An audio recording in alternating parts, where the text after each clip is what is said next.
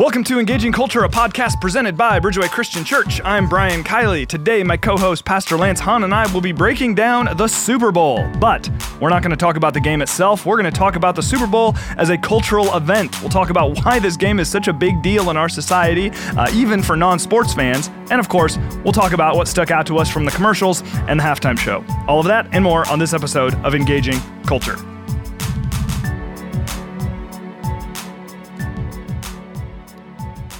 Well, hello and welcome to season two, episode 19 of the Engaging Culture Good podcast. I am Brian Kiley with Pastor Lance Hahn. Lance, how are you? Good, good, good, good. I, you know what? Here's the thing. I this is a big deal. The Super Bowl is a big deal, and we got to talk about it because it just went down and everybody was involved. Everybody's involved. It is, it is well, and this is part of why we're doing an episode on the Super Bowl. It is such a, a almost unprecedented cultural event in the United States of America. And I think even it wasn't until I did some research on the actual numbers in preparation for today like that I, it, it took me doing that to realize exactly how big of a deal it is compared to other things that are on television. Right. I mean, it is there is nothing there's absolutely nothing like it in American not just sports, but American television. Nothing like the Super Bowl. Yeah, that is, it, it is a little bit bizarre because it, it, it, I think the most unusual thing about it is there are not as many sports fans as you think there are, and Right. yet a sports element is the most dominant. Right. Weird. That yeah, people Meaning who for uh, yeah for Oh, yeah. television ratings. Well, and people that don't, yeah, that will not watch a single Nope. football game the entire year. They're still They're there. in. They're watching the Super Bowl. That's They're eating their nachos. They're doing their thing. Yes. So we're not going to talk about the game much, but we have to talk about it a little bit. oh my gosh. That, I, I wanted to renounce my sports fandom by the end of that game. It was so brutally boring. Uh, did you survive the whole thing? Okay, I survived the whole thing. Uh, my my wife, it was so funny because she's trying to be. She says, "I'm trying to be a trooper." That's what she said. So she. This is something to be endured. Yes. so she um was watching and she looks over at me. and She goes. It's not just me. This is really boring, right? Because as a non-sports fan, Right. she was like, "I think this is horrible, but I think it's just me." Like I think I'd be bored anyways, but uh, Yes. yeah. I mean, it was so bad that at one point in the second half, we were like excited about a great punt. Nobody gets excited about punting in football, and we're like, "Wow, that was a great." I mean, it turned out to be It was a great Super punt. Bowl record, but it was almost like we're all mocking it, and then the announcers are even mocking. Like, "Wow, this is some big excitement right here." Yeah, but here's, relative to how this game is going. Here's the thing: is that one of my things I least like about football at all is when they fail and they have to punt. All of a sudden, it was like they were circling how many punts there were, and he's like, "We have had eight straight punts." it was like that is the one thing I hate about football, and all we did was do that the entire time. yeah. Now, I will say, who is the uh, young quarterback? I believe he's from the Kansas City Chiefs Patrick Mahomes. uh, Patrick Mahomes, when they played in the playoffs, it looked exactly like Jared Goff, where it was these young guys, they would get the ball and they would throw it and it would fail. And Then they'd throw it and it'd fail and then they punt. And it was like they were doing everything so quickly, like they were used to having like cool, big, dramatic plays. And they went up against a buzzsaw Yeah. with Tom Brady and the Patriots. And what I told um, what I told my wife is I said, this almost seems like it's professionalism against raw talent. Mm-hmm. And professionalism just destroyed them.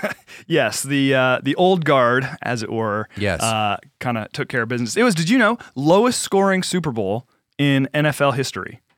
I wondered about that because the first the first half, the lowest scoring first half in a Super Bowl is two points. They scored three, so they were the second lowest first half. And you can imagine that Super Bowl was awesome. Yo, yeah. with two points. Very, very exciting. Yeah, I, I said to um, another one of our uh, people on our team this morning as he, he he walked in and made a joke about how he's still recovering from how awful the game was. Yes. uh, I said. Uh, that was the Super Bowl that the NFL deserved. Uh, I, I, I am a What sports you- fan. what do you mean? I like football. It is not my favorite sport, but I am definitely a fan of the game. But man, I have a hard time with the NFL. Everything from, I mean, first of all, personally, just the ethics of football, I'm having a hard time with. As we know, people are just destroying themselves. Right. I feel that the most, I'll go to like between maybe one and three high school football games a year. Yes. And I'm like, there is no way in heck I would l- ever let my kids play football. But I Which will I'm pay completely money fine with that. to watch someone else's kids Yes. destroy their Destroy brains. their There- brains. there is a, some some I am completely there. fine with the violence of football. that is the difference between you and me. yeah so so there's that there is um i'm not a guy who's going to get all hung up on officiating and all that Yeah. but just there was such a blatant uh, error that just cannot happen. That was The the, reason the Rams made it. Yeah. That, that to me, just the integrity That of really the game is damaged. Uh, and just, I, I don't know, there's just not a lot about the NFL that's likable. I mean, the way they just botched the whole Kaepernick thing is a challenge for me. And it's just, I don't know. The NFL is not, I don't know. I'm, I am a huge basketball fan, as you know. And I feel like the NBA just sort of gets it in terms of how do you manage challenging cultural issues. The NFL is just totally They seem very just- old school. Yeah, and just kind of tone deaf. So Yeah, I would I would say that I absolutely love the NFL, um, just the sport, and I'm I'm very I, I feel like they're in a low in the season of my enjoyment of how they do stuff. Right. I mean, it's just like the bottom of the barrel for me lately. Yeah. Um, but I really love football. I, Yeah. thi- I think that's a blast. That was something that I had in common with my dad. We enjoyed that a lot. As a matter of fact, the day that he died, I read um, I read to him because he could only listen. He couldn't Uh-huh. He couldn't speak, and I read to him Sports Illustrated talking about all the new quarterbacks and Oh, that's- everything. Yeah. So Wow. I was reading football to him the day that he died. Well, and that's, I mean, what a what a beautiful picture of uh, you and I've talked about this before. Just how Yeah. sports is a bonding agent. I mean, for, Yes. for for women as well as as men. I don't mean to make it a No, it solely is. single gender thing, but you know, it, it it's a bond. It's a way to to bond and connect over these things, and it goes beyond sports, which is fun. And I think football that happens more with football in the United States Yes. than probably in any other sport. Well, I cool. also think that one of the reasons is there's so few games um, in comparison. So the average NBA season is how long? You know this. 82 games, 82 games. How about how about uh, baseball? 162, 162. How many football? 16. 16. There you go. so what happens is oh, hockey. That's a good Hockey. call. How many? How many? 82. All right, same as the NBA. I should be able to remember that. I did not know that. All right. Um, when you have that many games, what happens is there's quick turnover, and so the storylines tend to get disjointed. When you have a long week where you're talking about what's going to be happening, there's a lot of buildup. Yep. So, like, oh, is Patrick Mahomes going to be able to keep doing what he's doing? What's going to happen when uh, Carson Wentz is out and Nick Foles steps in? Right. And then they start thinking back, well, you remember last time that happened, they actually went to the Super Bowl and they were Super Bowl winners. Yeah. And it allows the story to build. Yeah. Because to me, anything that is popular in the world surrounds story.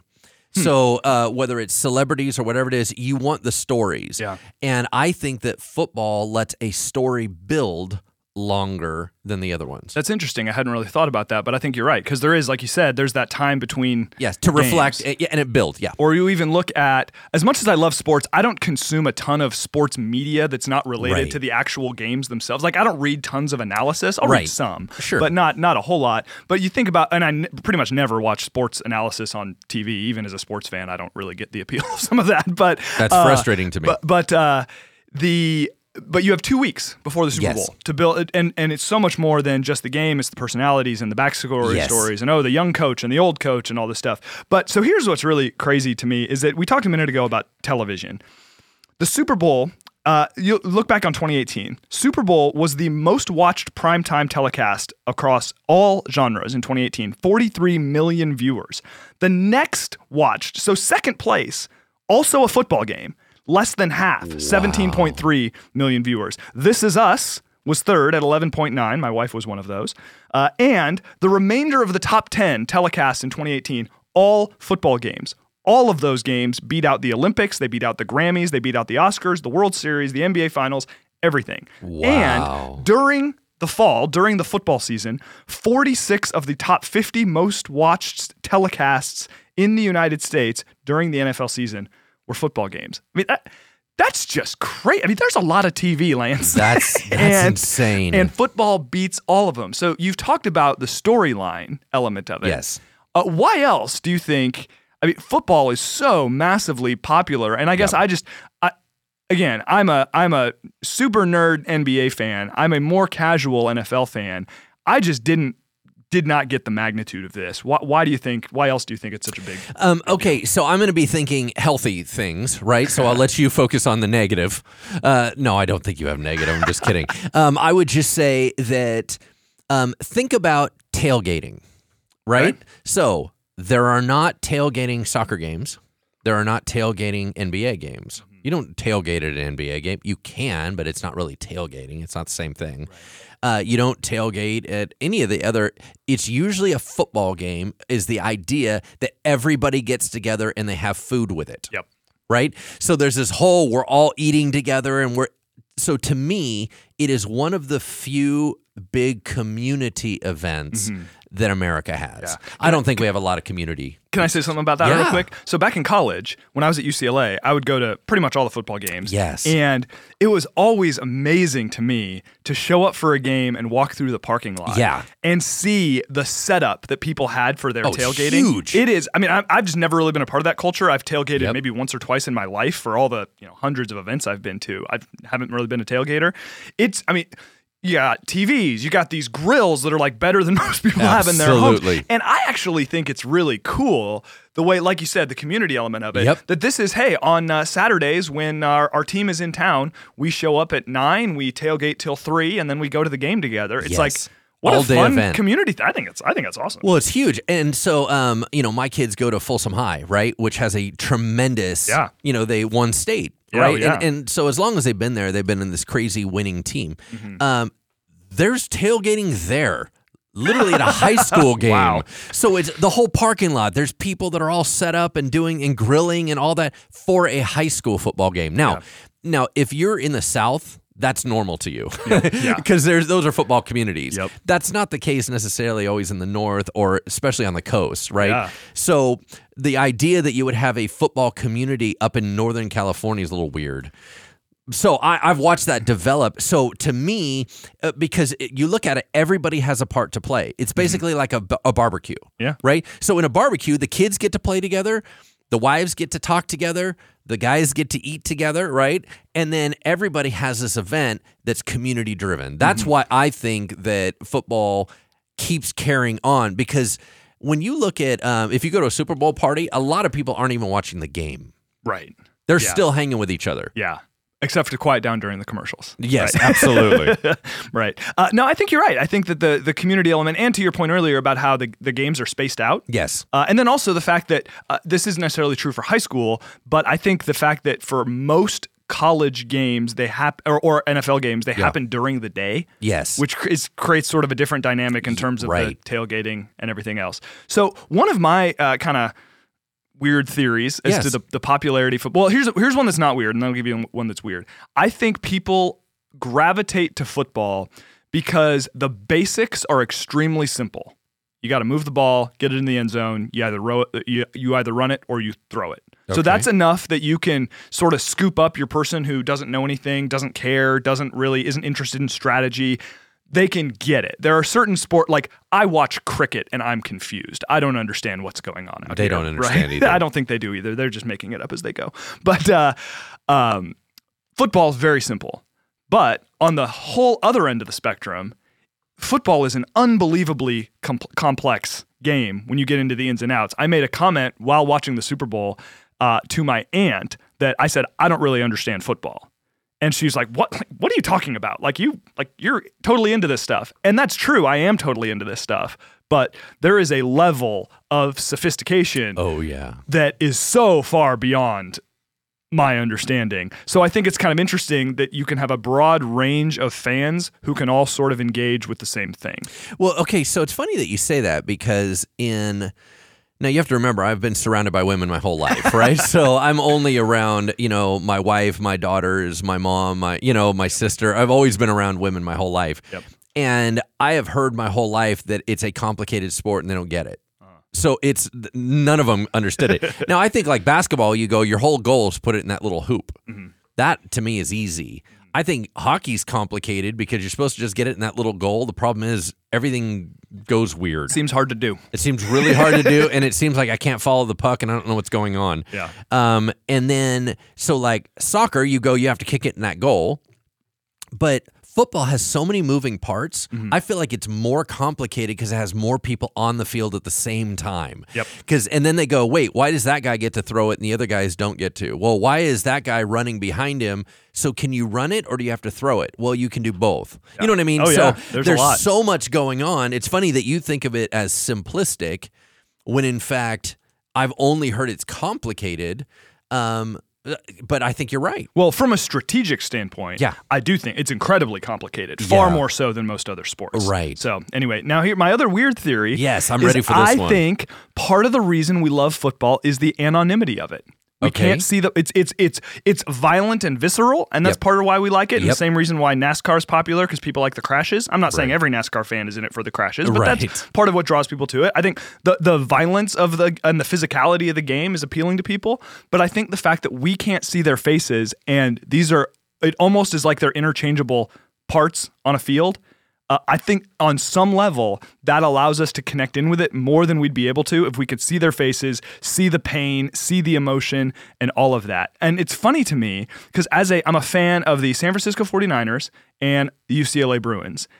I'm how many of the 49ers football players would I be able to like if they were walking down the street other than realizing like hey that's a big buff dude that could probably break things Right. like would I be able to recognize their faces Right. maybe a half dozen whereas I could probably recognize half of the players in the entire NBA you know like it's just it's a totally different thing and I think we're able to have some distance from it and somehow that draws us in a little bit more now it's a weird okay, theory it is I- a you weird know, theory. Okay, so let me let me play with that one for a moment because I I think in one sense you're absolutely right. So I will tell you that the violence is acceptable because of the anonymity.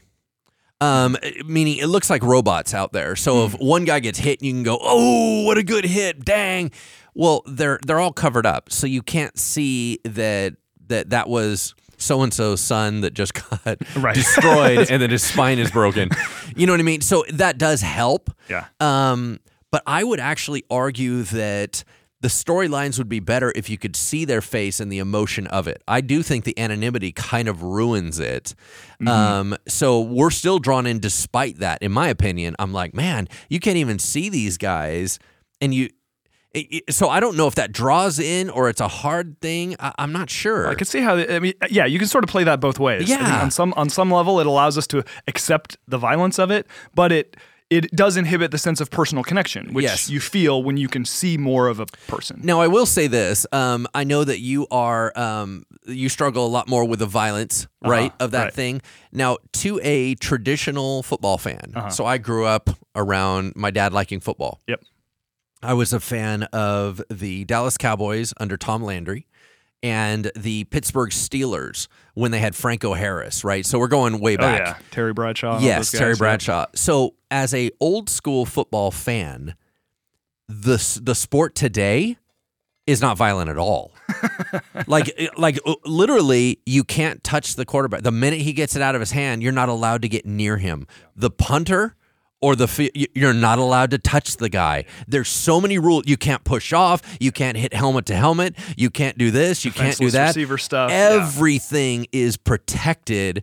And so for an old school fan to hear that it's violent today doesn't even make sense. You're going, there's no violence. Everybody's protecting everybody. They have the best pads, Mm-hmm. the best helmets, the best everything.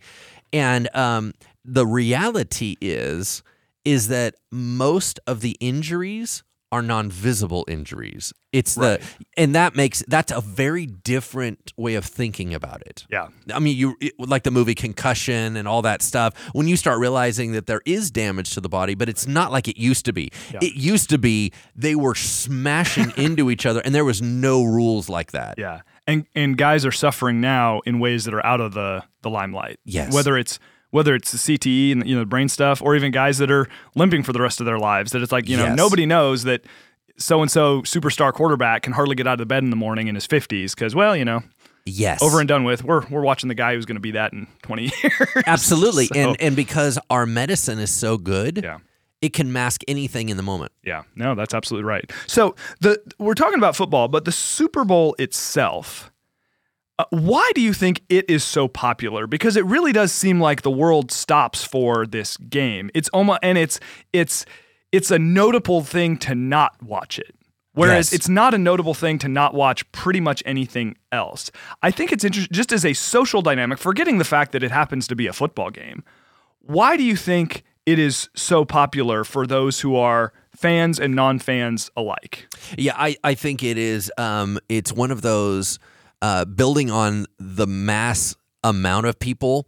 Um, it's that you want to be able to say a little something about it because it's going to come up in conversation. So a lot of people make a lot more want to watch it, make a lot more want to watch it. It builds. Yep. Right. That's really what happened. It became a cultural phenomenon because now someone's going to go, Oh, dude, did you see the game? You don't want to be the left out one. Uh no. No, I, it. didn't. Now, I do think there's other things that are like that. So in certain uh, groups, people are going to go, "Oh, have you been watching the Olympics?" Mhm. But it's more okay to say, "Nah, I stepped out of it. I, I'm not watching this year." Yeah. That's not as big of a deal Yeah. as opposed to there's so much money and you know 43 million people just watched the Super Bowl and you're going to turn around and go, "Did you watch it?" And they go, "No." It makes you an outsider. Yeah, no, that's absolutely right. I, I think that's very true. I think two other uh, two other elements of it is that even in our isolated society, uh, cultural gatherings are popular. Uh, and they're Oh, important. yeah. So, so a the Super Bowl again, forgetting that it happens to be a sporting event, as a cultural gathering point, That's it. I think there is still something in us that we are looking for a reason to get together. Uh, and then also, and we're gonna we're gonna get into to more of this kind of for the remainder of the episode now. There's a lot going on in the Super Bowl for non-fans, right? Absolutely. Uh, in most sporting events, there is not a big draw except for the game, with the possible exception if it's a huge event, they'll have somebody famous sing the national anthem Right. but it's you're there for the game. Whereas you could be just bored to tears by football and still have kind of a fun time watching the Super Bowl because of the halftime show, commercials, all of that. So it is interesting its ability to bring together people of diverse interests in a way that Yeah. like I you know I don't care about movies so I'm not watching the Academy Awards I don't care I'll maybe look at an awards list afterwards but uh, not going to watch no interest whatsoever but like there aren't interesting commercials in the Oscars to Nope. draw me in No. Right. So here's the thing I feel like the NFL did the best job capturing what a live sporting event is like. Okay. So, for example, um, I do not need to follow the River Cats to know their their their record, right? Mm, I mean, I, I every once in a while I'll listen to a game, but I love going live. Why Oh, do you yeah. love going live? Because during a live sporting event, there's stuff in all the commercial breaks. There's stuff happening, and it's supposed to entertain your kids. Mm-hmm. It's supposed to entertain non-sports fans. Sometimes it's wives or husbands. You know what I'm saying? Where they're like, "I'm not going to ever watch this on TV." Yep. But there's so much going on.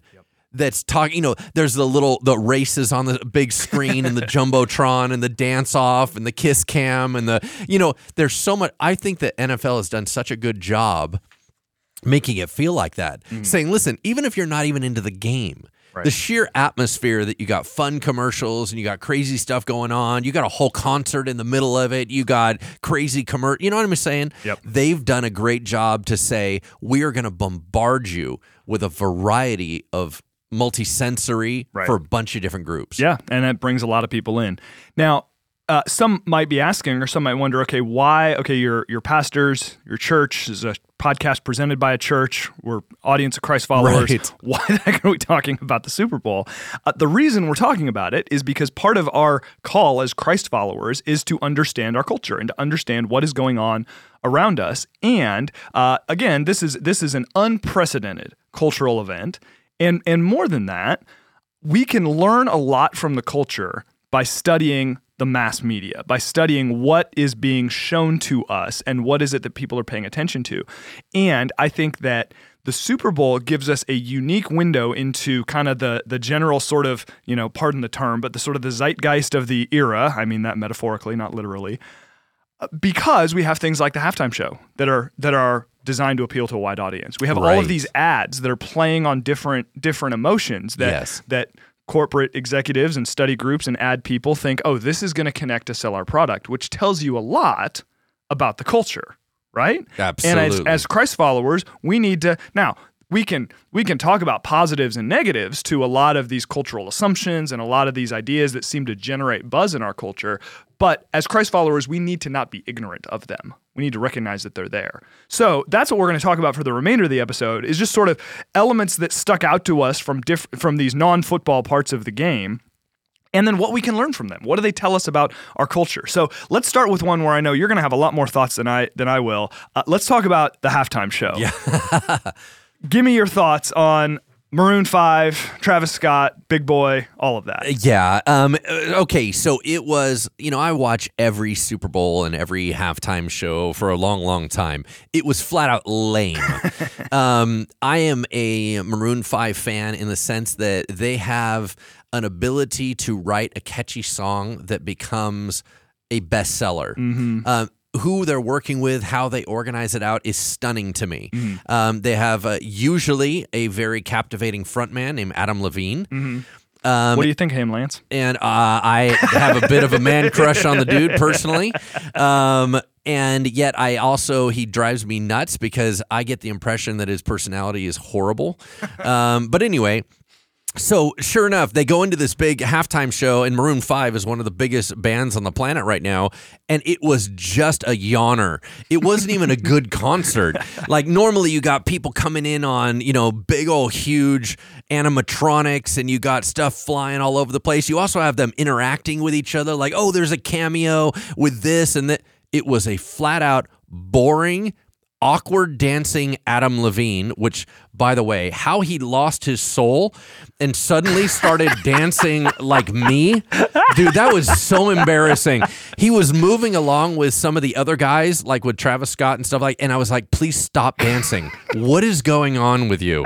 You look, you look like I just woke up and decided to do that. Like I'm gonna dance now. Oh, it was right. terrible. And like he normally has some type of cool vibe. It Mm-hmm. was completely gone. And then the only thing they could do in order to keep people's interest is he just began to disrobe. That was it. so he would take off his jacket and had a new jacket. Then he'd take off his shirt, and then they finished the concert. That was it. Um, you had Travis Scott doing his thing, and it was like, oh, that was somewhat interesting. Oh, you had Big Boi do his big fur coat thing. Oh, that was interesting really it wasn't. All of it was lame. So what they try to do, and I always find this fascinating because the halftime show is saying, what music does America want to hear? So mm-hmm. they've had everything from Metallica on there, they've had Katy Perry, they've had, you know, it was not supposed to be Maroon 5. It mm-hmm. was it was supposed to be other bands, Yeah. you know, and other more popular people. Mm-hmm. But what's interesting is how do you say what music America wants? Yeah. because no matter what you're going to put up there, a huge portion of the nation's going to hate. Yep.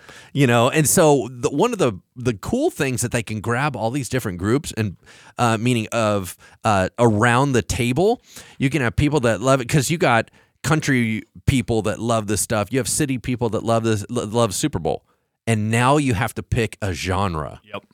and it's just going to bomb with somebody. Yeah. Um, so the only way you can get away with it is do something either shocking that people will talk about. There's been a number of those. Yep. Or you do something that is overwhelming and amazing. So, like, I think live, one of the things that they did is they had these hanging lights that moved around and then they mm-hmm. ended up spelling out love when he was talking about love. If, if you saw the outside of the stadium, they were shooting off the huge amount of fireworks. Everyone in Atlanta knew when it was halftime. I mean, the amount of fire that was shooting out of that building was incredible. Yeah. So, but they did none of those things this time. There was nothing interesting about it, and it was a lame concert with an awkward dancing dude. How do you really feel? There you go. There you go. So I read a few different reviews of the performance, Yes. and this was I'm going to read you the first paragraph of this was a, a great one. So first of all, the headline, and I'm a little bit of a word nerd, and this is why I like the New Yorker is because their writers are really really gifted writers. Is the the headline was the artless spectacle of Maroon Five at the Super Bowl. Amen. And here's the first paragraph, which this is actually, I learned some interesting things in, in this, but uh, there may be no gig less desirable than the Super Bowl halftime show. It is unpaid and wildly laborious, and the acts booked to perform it are usually so deep into already prosperous careers that the lone carrot, a television audience of around 100 million, seems unnecessary if not unenticing. The NFL courts provocateurs but forbids any actual provocation, thus ensuring, with rare exceptions, an expertly but largely bloodless show. The whole debacle feels stressful, a psychotic melody performed without spontaneity. Why bother? Dude, that's super good. It is. Right? I mean, it's brutal Yeah, to do. yeah. It's almost like hosting. You remember there was a recent thing about trying to host some of these uh, Academy Awards and all these Grammys and stuff because Mm-hmm. everyone critiques you. yeah, I mean, you're up there to be slammed. yeah, you're just And going so to get mocked. You're going to get mocked no matter what happens. Right. There- So it does. It does seem brutal, um, but it's an honor. So you kind of go through the hoops to get the honor. I guess. Well, and this year, yeah, they had a lot of people turn them down. So they they had a hard time even getting even getting Maroon Five, which there are a number of reasons for that. But all right, enough about all that. Let's get to the good stuff.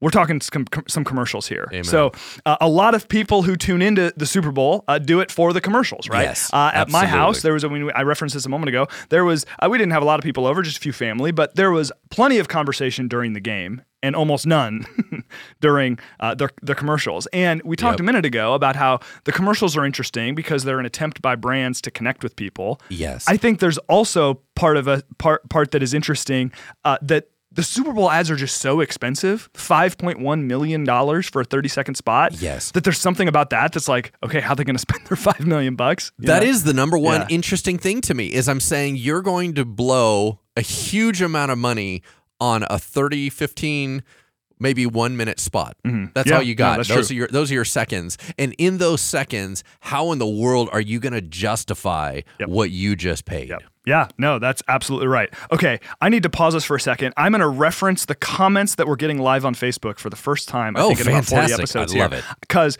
lots of people are pointing out, and uh, forgive us, listeners, we have not yet mentioned uh, Gladys Knight was fantastic. The national anthem, she was tremendous. So I don't know if you caught that part, Lance, Oh. but Gladys Knight sung the national anthem, and she was amazing. Okay, well, honestly, I missed the national anthem. I actually they had already the kickoff was in the air when I finally got to the on. TV because I was doing something with helping my daughter out and then I ran upstairs and I was like, "Okay, I got to I got to solve this." And I got to run upstairs and I was like, "I'm in." And the ball was in the air. In the air. Okay. Well, missed it. She was great. It's worth uh, it's worth worth watching. Oh, okay. bummer. So some interesting. First of all, well, and we're going to share some of our favorite and least favorite ads here in a second. But uh, some interesting themes I found in some of these ads. So you had first of all, some companies are trying to either repair their image. Yep. Or correct thinking. So, Verizon, for example, which got in huge trouble because they were throttling the data for first responders during the Mendocino fires.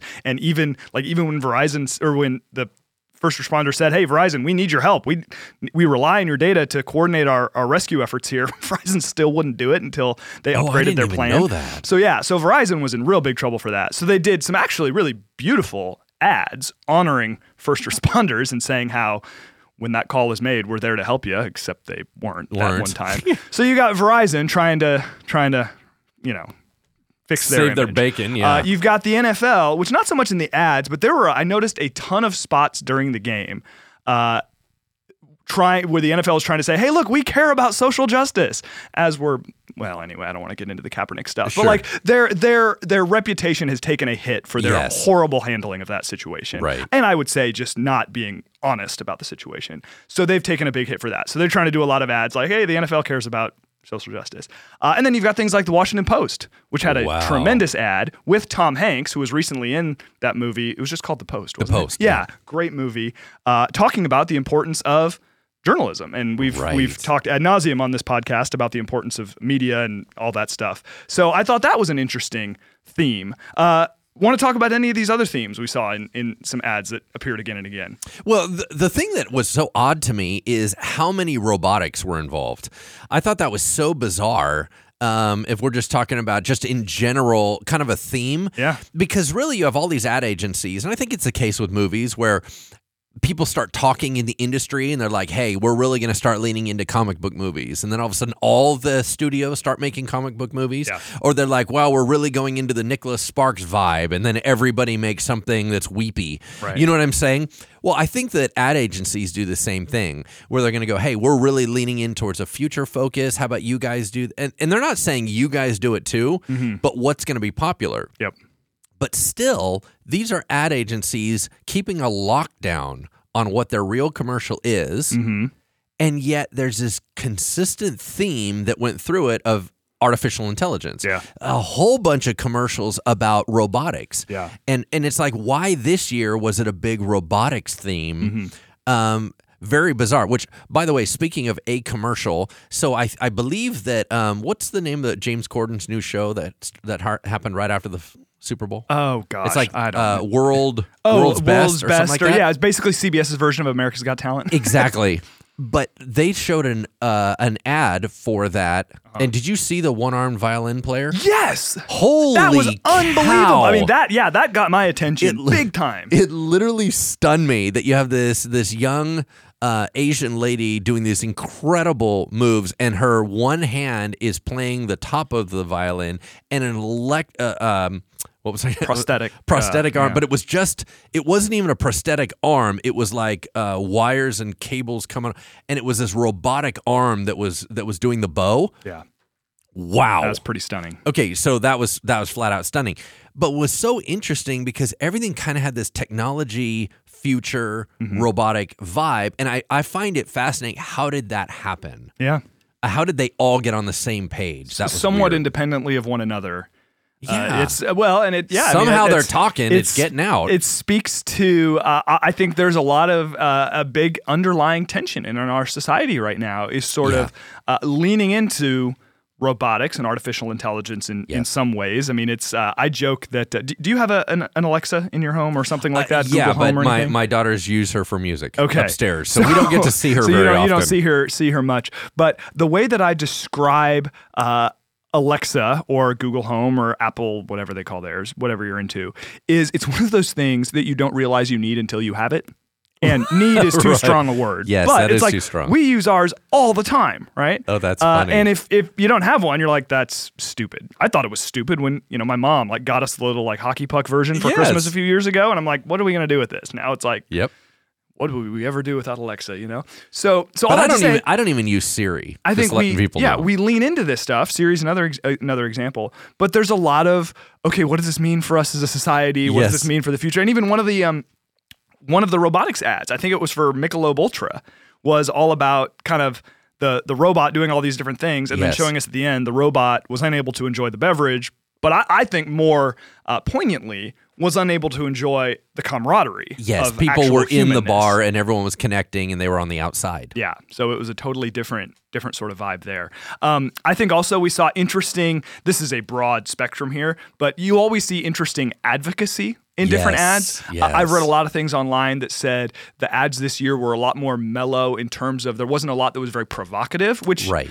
Uh, Yeah. you know me, fine. I'm fine with sort of walking through provocative stuff, but I'm good with the ads not being provocative. That's that's okay. totally. But I thought I thought Budweiser had sort of a clever ad where they played the the answer is blowing in the wind song with talking about how their beer is made with wind energy now. I thought that was kind of interesting. Yeah. Uh, we're going to talk in a minute because I know you loved and so did I. The Bud Light no corn syrup. Okay, I- I love that was one. funny. Uh, Microsoft had that great ad about uh, creating video game controllers to assist kids with Oh. special needs.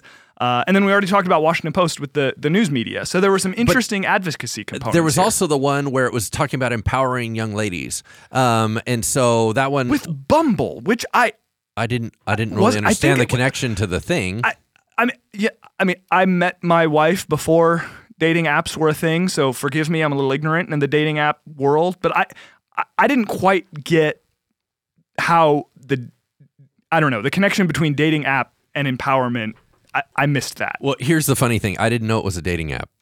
I didn't even know what it was. I literally was because I was I was fascinated by the idea that they were talking. You know, if hey, if if I would have fallen through with what everybody said, you'll never be anything. You know, and it was very much girl empowerment. Mm-hmm. Yeah. And all of a sudden, we got to the end, and I was like, I I assumed that that was some type of care product. I had no idea. As a father of daughters, were you thinking, "Oh, great, let's empower them"? You know, girls get the Bumble app, and then you found out what it was, and you're like, "Girls, delete the Bumble app immediately." We're not doing that.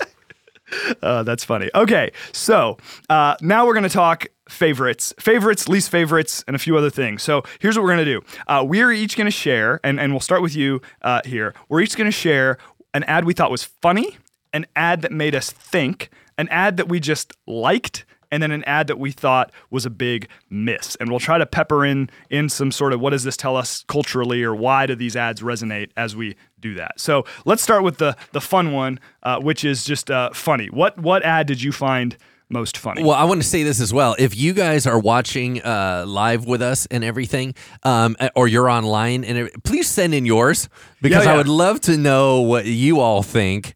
Um, that makes it even funnier for us, even if it was just the funny ones or what you thought was important to you.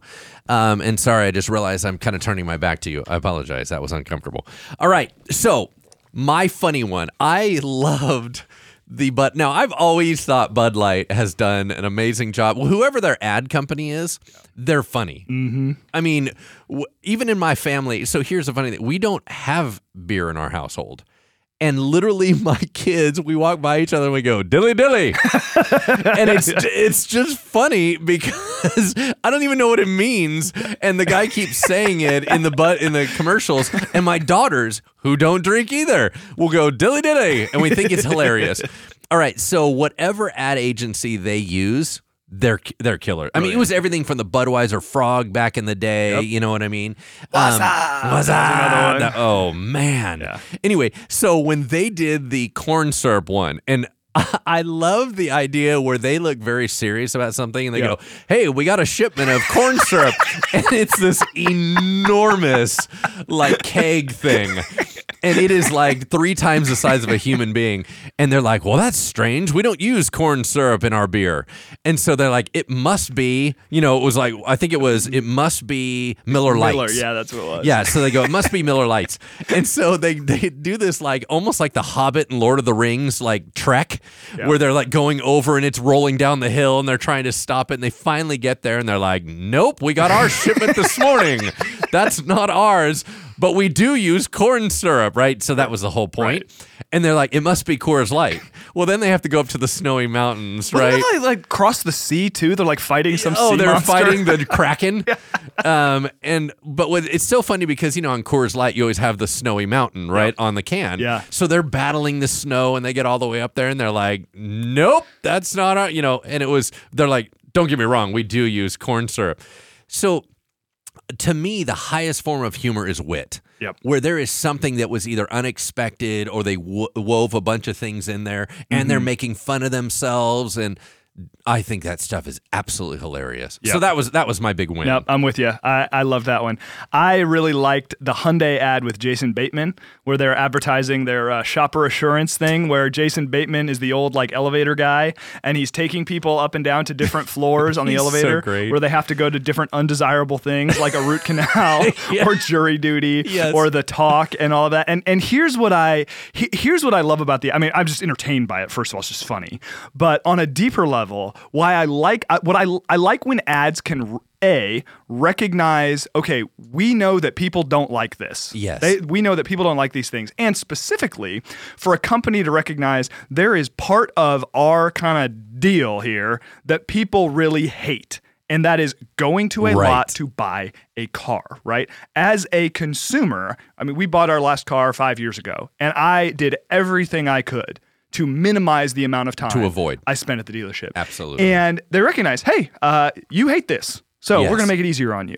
So it was it was humor in a variety of different ways, mixed with some self awareness and some self deprecation. And I'm gonna be honest with you, I'm not gonna buy a car immediately, but I probably will in the next year or two. And I definitely went to Hyundai's website. I'm like, oh, they have a way to buy a car without having to deal with, you know, salesperson. Like, I'm interested, right? So I thought it, was, a great commercial. Very effective, and it was, and just the funny, dry humor of you know, uh, oh, you're going down, way down. You know what I mean? And then it was all about what's worse. Right. Oh, it was fantastic. the was it? last line of the whole thing. You almost like if you moved on, you almost missed it. And he was just like, "What? What, Oh, was what it? was it? Uh, it was like something like back it up, colon guy. back it up, colon guy. Yeah, like he was going in for a colonoscopy. you got it. He's like, nope, you got to go Yeah, lower. You're in. Yeah, that was that was pretty good. So okay, so uh, lots of ads that that made us made us laugh, and uh, some others that have been pointed out here online was the uh, the Pepsi ad with Lil Jon.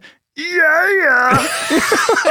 I only knew about him. okay. I only knew about him from the show The Apprentice. That's the only reason why I Oh, knew Little. John. Little No, John, he funny. was there. He has randomly performed at Kings Games twice the last two years. I Oh, don't that's know why. bizarre. It's very strange. I don't get it. But anyway, uh, so that one was a good one. The Dor- people liked the Doritos one with uh, uh, Chance the Rapper and um, the Backstreet Boys. That Oh, was that's a- right. That Yes. was a good one. And uh, anyway, a few others, a few others there. So, uh, what about an ad that made you think or that you thought was was thoughtful or interesting? Um, okay, so here's the thing. This is this is the beauty of being behind everybody else. When you see something and you go, "Ooh, that's amazing," and everyone in the room goes, "Yeah, they've had that for a while." okay, so when you're ignorant, I still get amazed, Yeah. right? I the Google Translate when they held up the phone in, uh, in a, a foreign country and they were reading all the signs. That Yeah. was crazy to me. Yeah. And my kids were like, "Yeah, they've had that for a while." Okay, but that whole concept that he was trying to encourage the Mm-hmm. other lady and he would Google Translate, he would talk into his phone, it would translate for her, and there was connection. It was a whole point of connection Mm-hmm. Yeah. all across the world.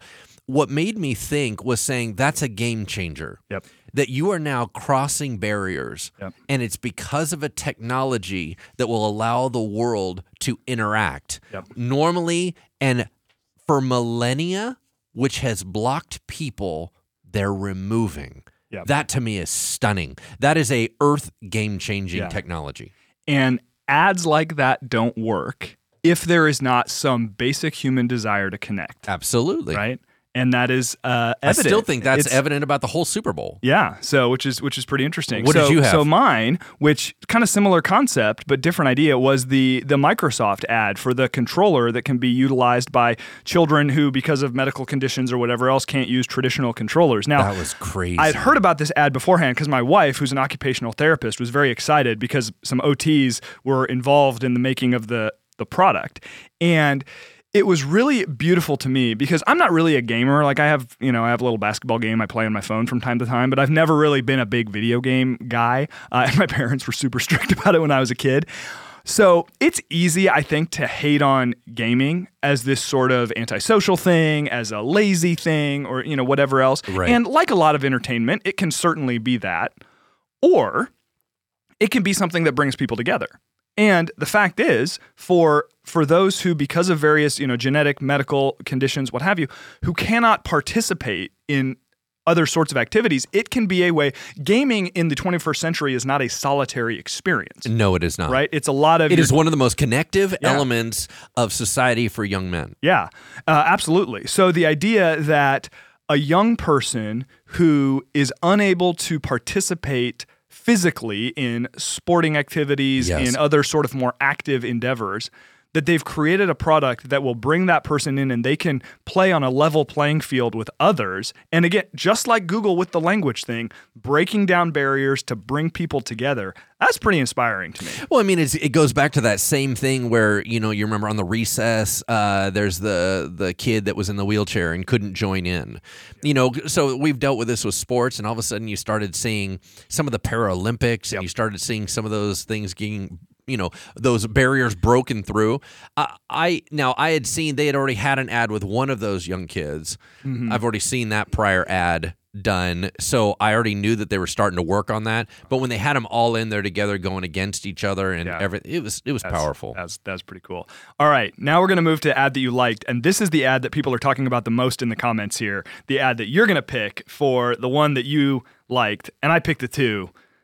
I just want to say that I liked it too. That's the only reason I brought that up. But I like you to be the one to introduce it. So so uh, talk to us about your ad that you just thought was great. Oh, th- honestly, my favorite one on that was the NFL 100. I mean, that was the you know Roger Goodell's up front, and there's all these stars from every era, and Uh-huh. it was, I, I mean, what a beautiful thing of tying in a lot of people already know football because you're watching a football event, Right. but now you have the stars from everywhere. Yep. You got funny things where Tom Brady's like, hold on, and he's trying to pull off all of his rings and put them all into the hands. Yep. You know, he's like, I can't do this yet.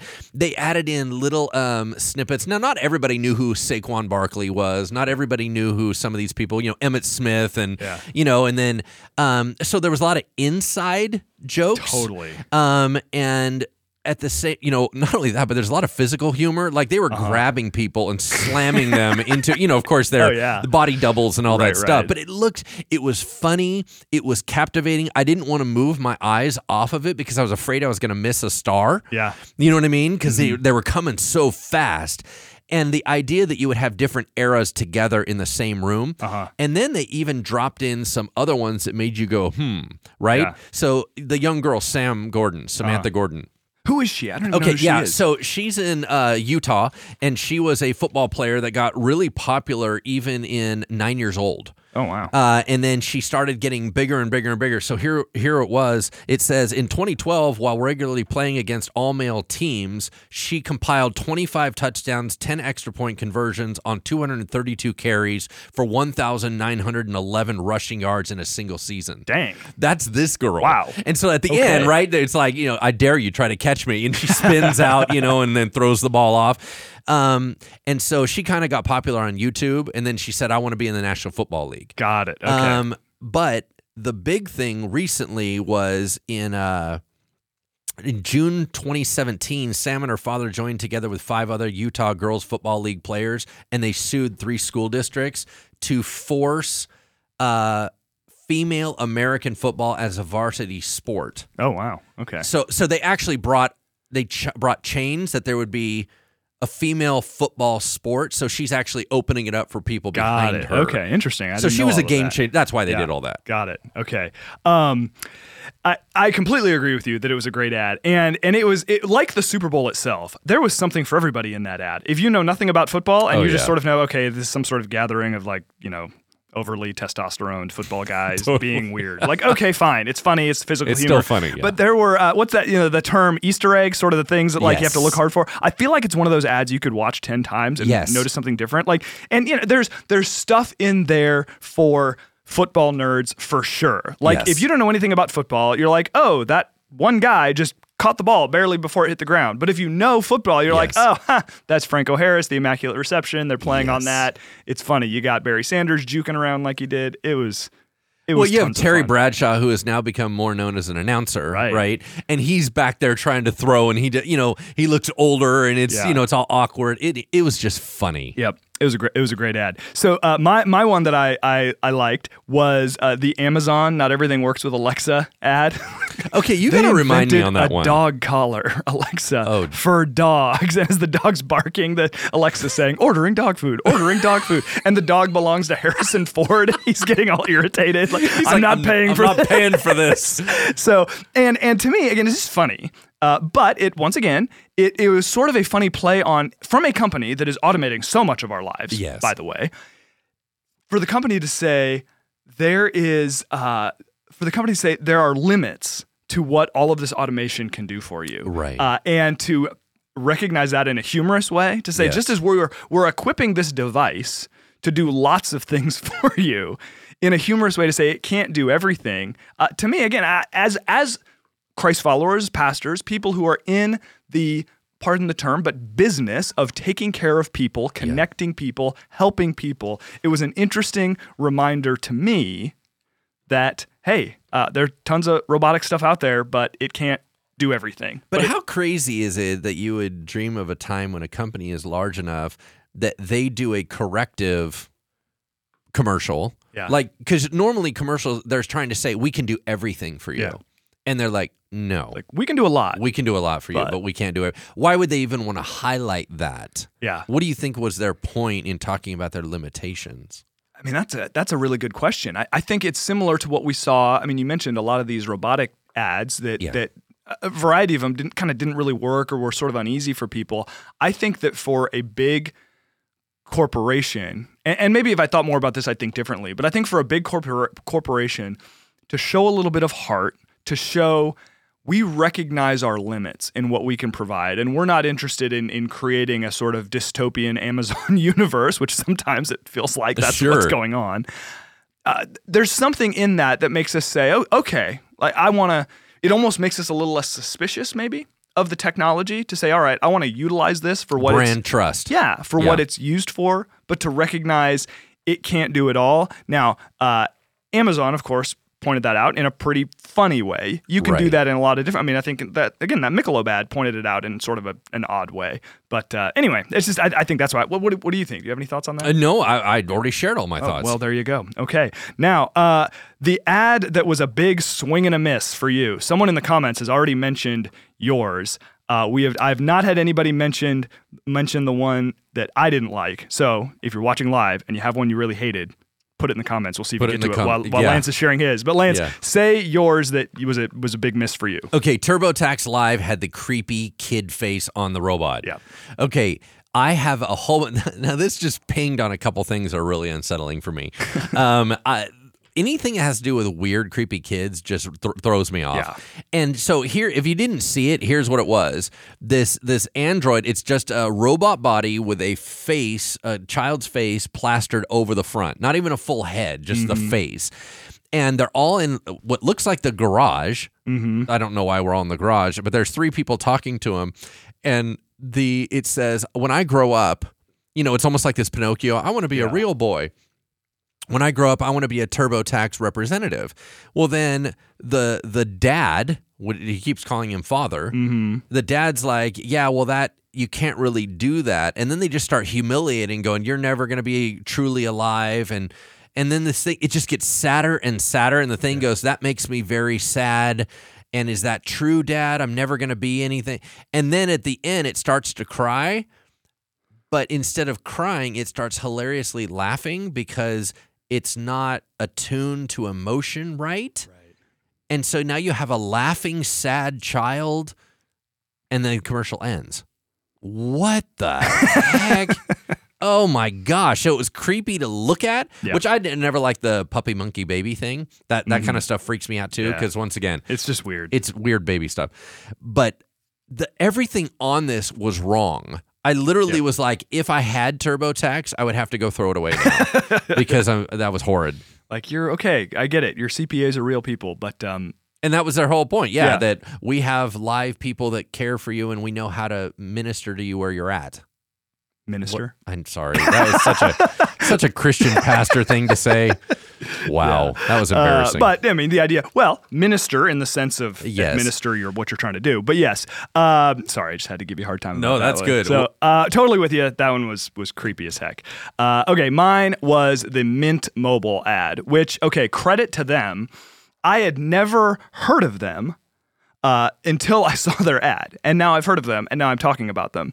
But their ad was a a poor execution of what could have been a funny concept. okay, now, well, you got to tell us the commercial. I so what happened was, and I'm I'm gonna get the details a little bit fuzzy here, but it's a guy who is looking who hears that like Mint Mobile he's sitting on his couch and he hears that Mint Mobile is available for you know, twenty dollars a month or whatever it is, and he says something like twenty dollars a month, like that's not right, and then some like weird character mascot guy says like no, you know what's not right, Chunky Milk's not right, and it flashes into the TV to a family in their kitchen yes. passing around chunky milk and saying how much they like chunky milk and drinking it.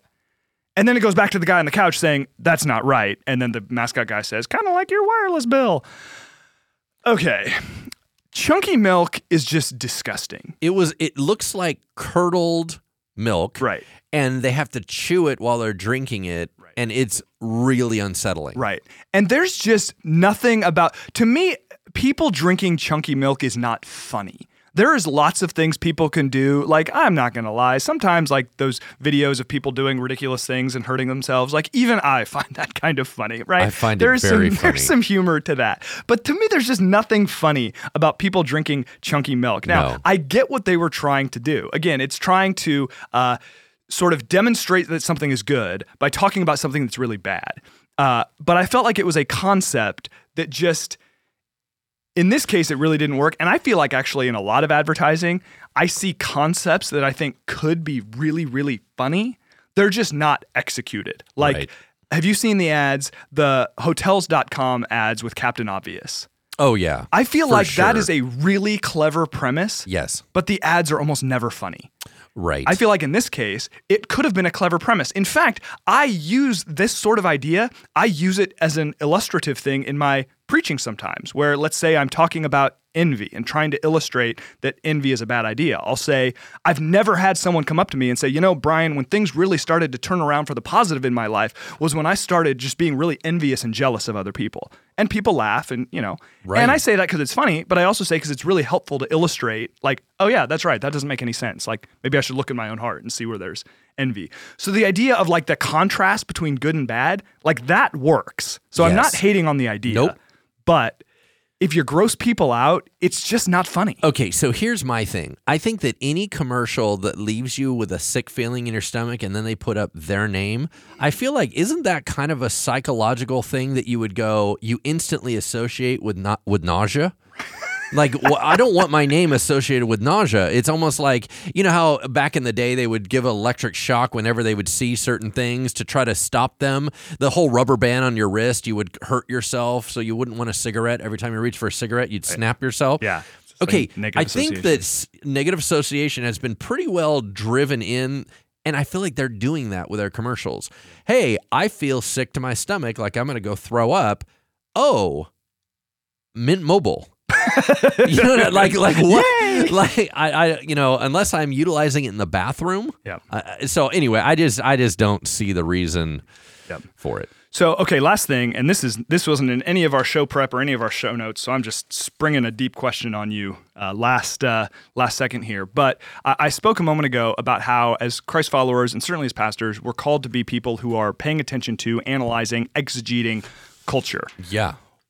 As you're watching this game, and I know you, as do I. I mean, you really view everything in your life through this lens of of as a pastor, what does this say about our society? What does it say about how we communicate the gospel? What does it say about the way we do ministry? So many, so many things. So it's not just passive consumption. That it's always is. It, it- all of these different things we see, whether it's movies or sports or whatever, raise questions for us to consider as we're seeking to do ministry. That being said, you watch the Super Bowl, you watch the ads. What did you learn, or what was a, what was maybe a reminder to you about our culture that came through some of what you saw, whether it's in the ads or the presentation of the game or the halftime show or anything else? Well, I think unfortunately we've already covered it. Uh, the biggest thing for me, whenever I watch any type of advertisement of any sort, it's always what is the longing they're trying to touch, right? And of course, from my vantage point, my bias, that it, it's always going to go back to Jesus has created us in such a way that we're only filled up by Him, and so all advertisement seems to say, how can you sell the idea that something other than God will help you be a better person. Mm-hmm. And so I always look through that lens. And what I found was there was an awful lot of honesty of saying, we really have a lot of voids that we can't seem to fill. That was that seemed like a big.